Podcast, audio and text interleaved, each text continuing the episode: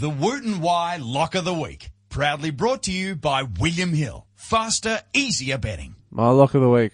Arizona minus six against New England. I can't see them not prevailing over Garoppolo led Patriots. I was going to take that, but we're going to try and mix it up and have a different one each week.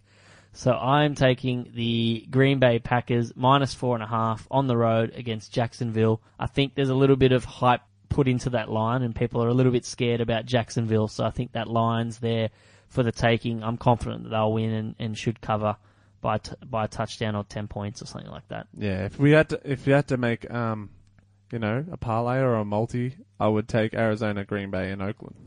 Yeah, yeah, I'd like to throw in Oakland, and if you're really confident on an over under, I think the Tampa Bay Atlanta or the Detroit Indy game should have plenty of points in it.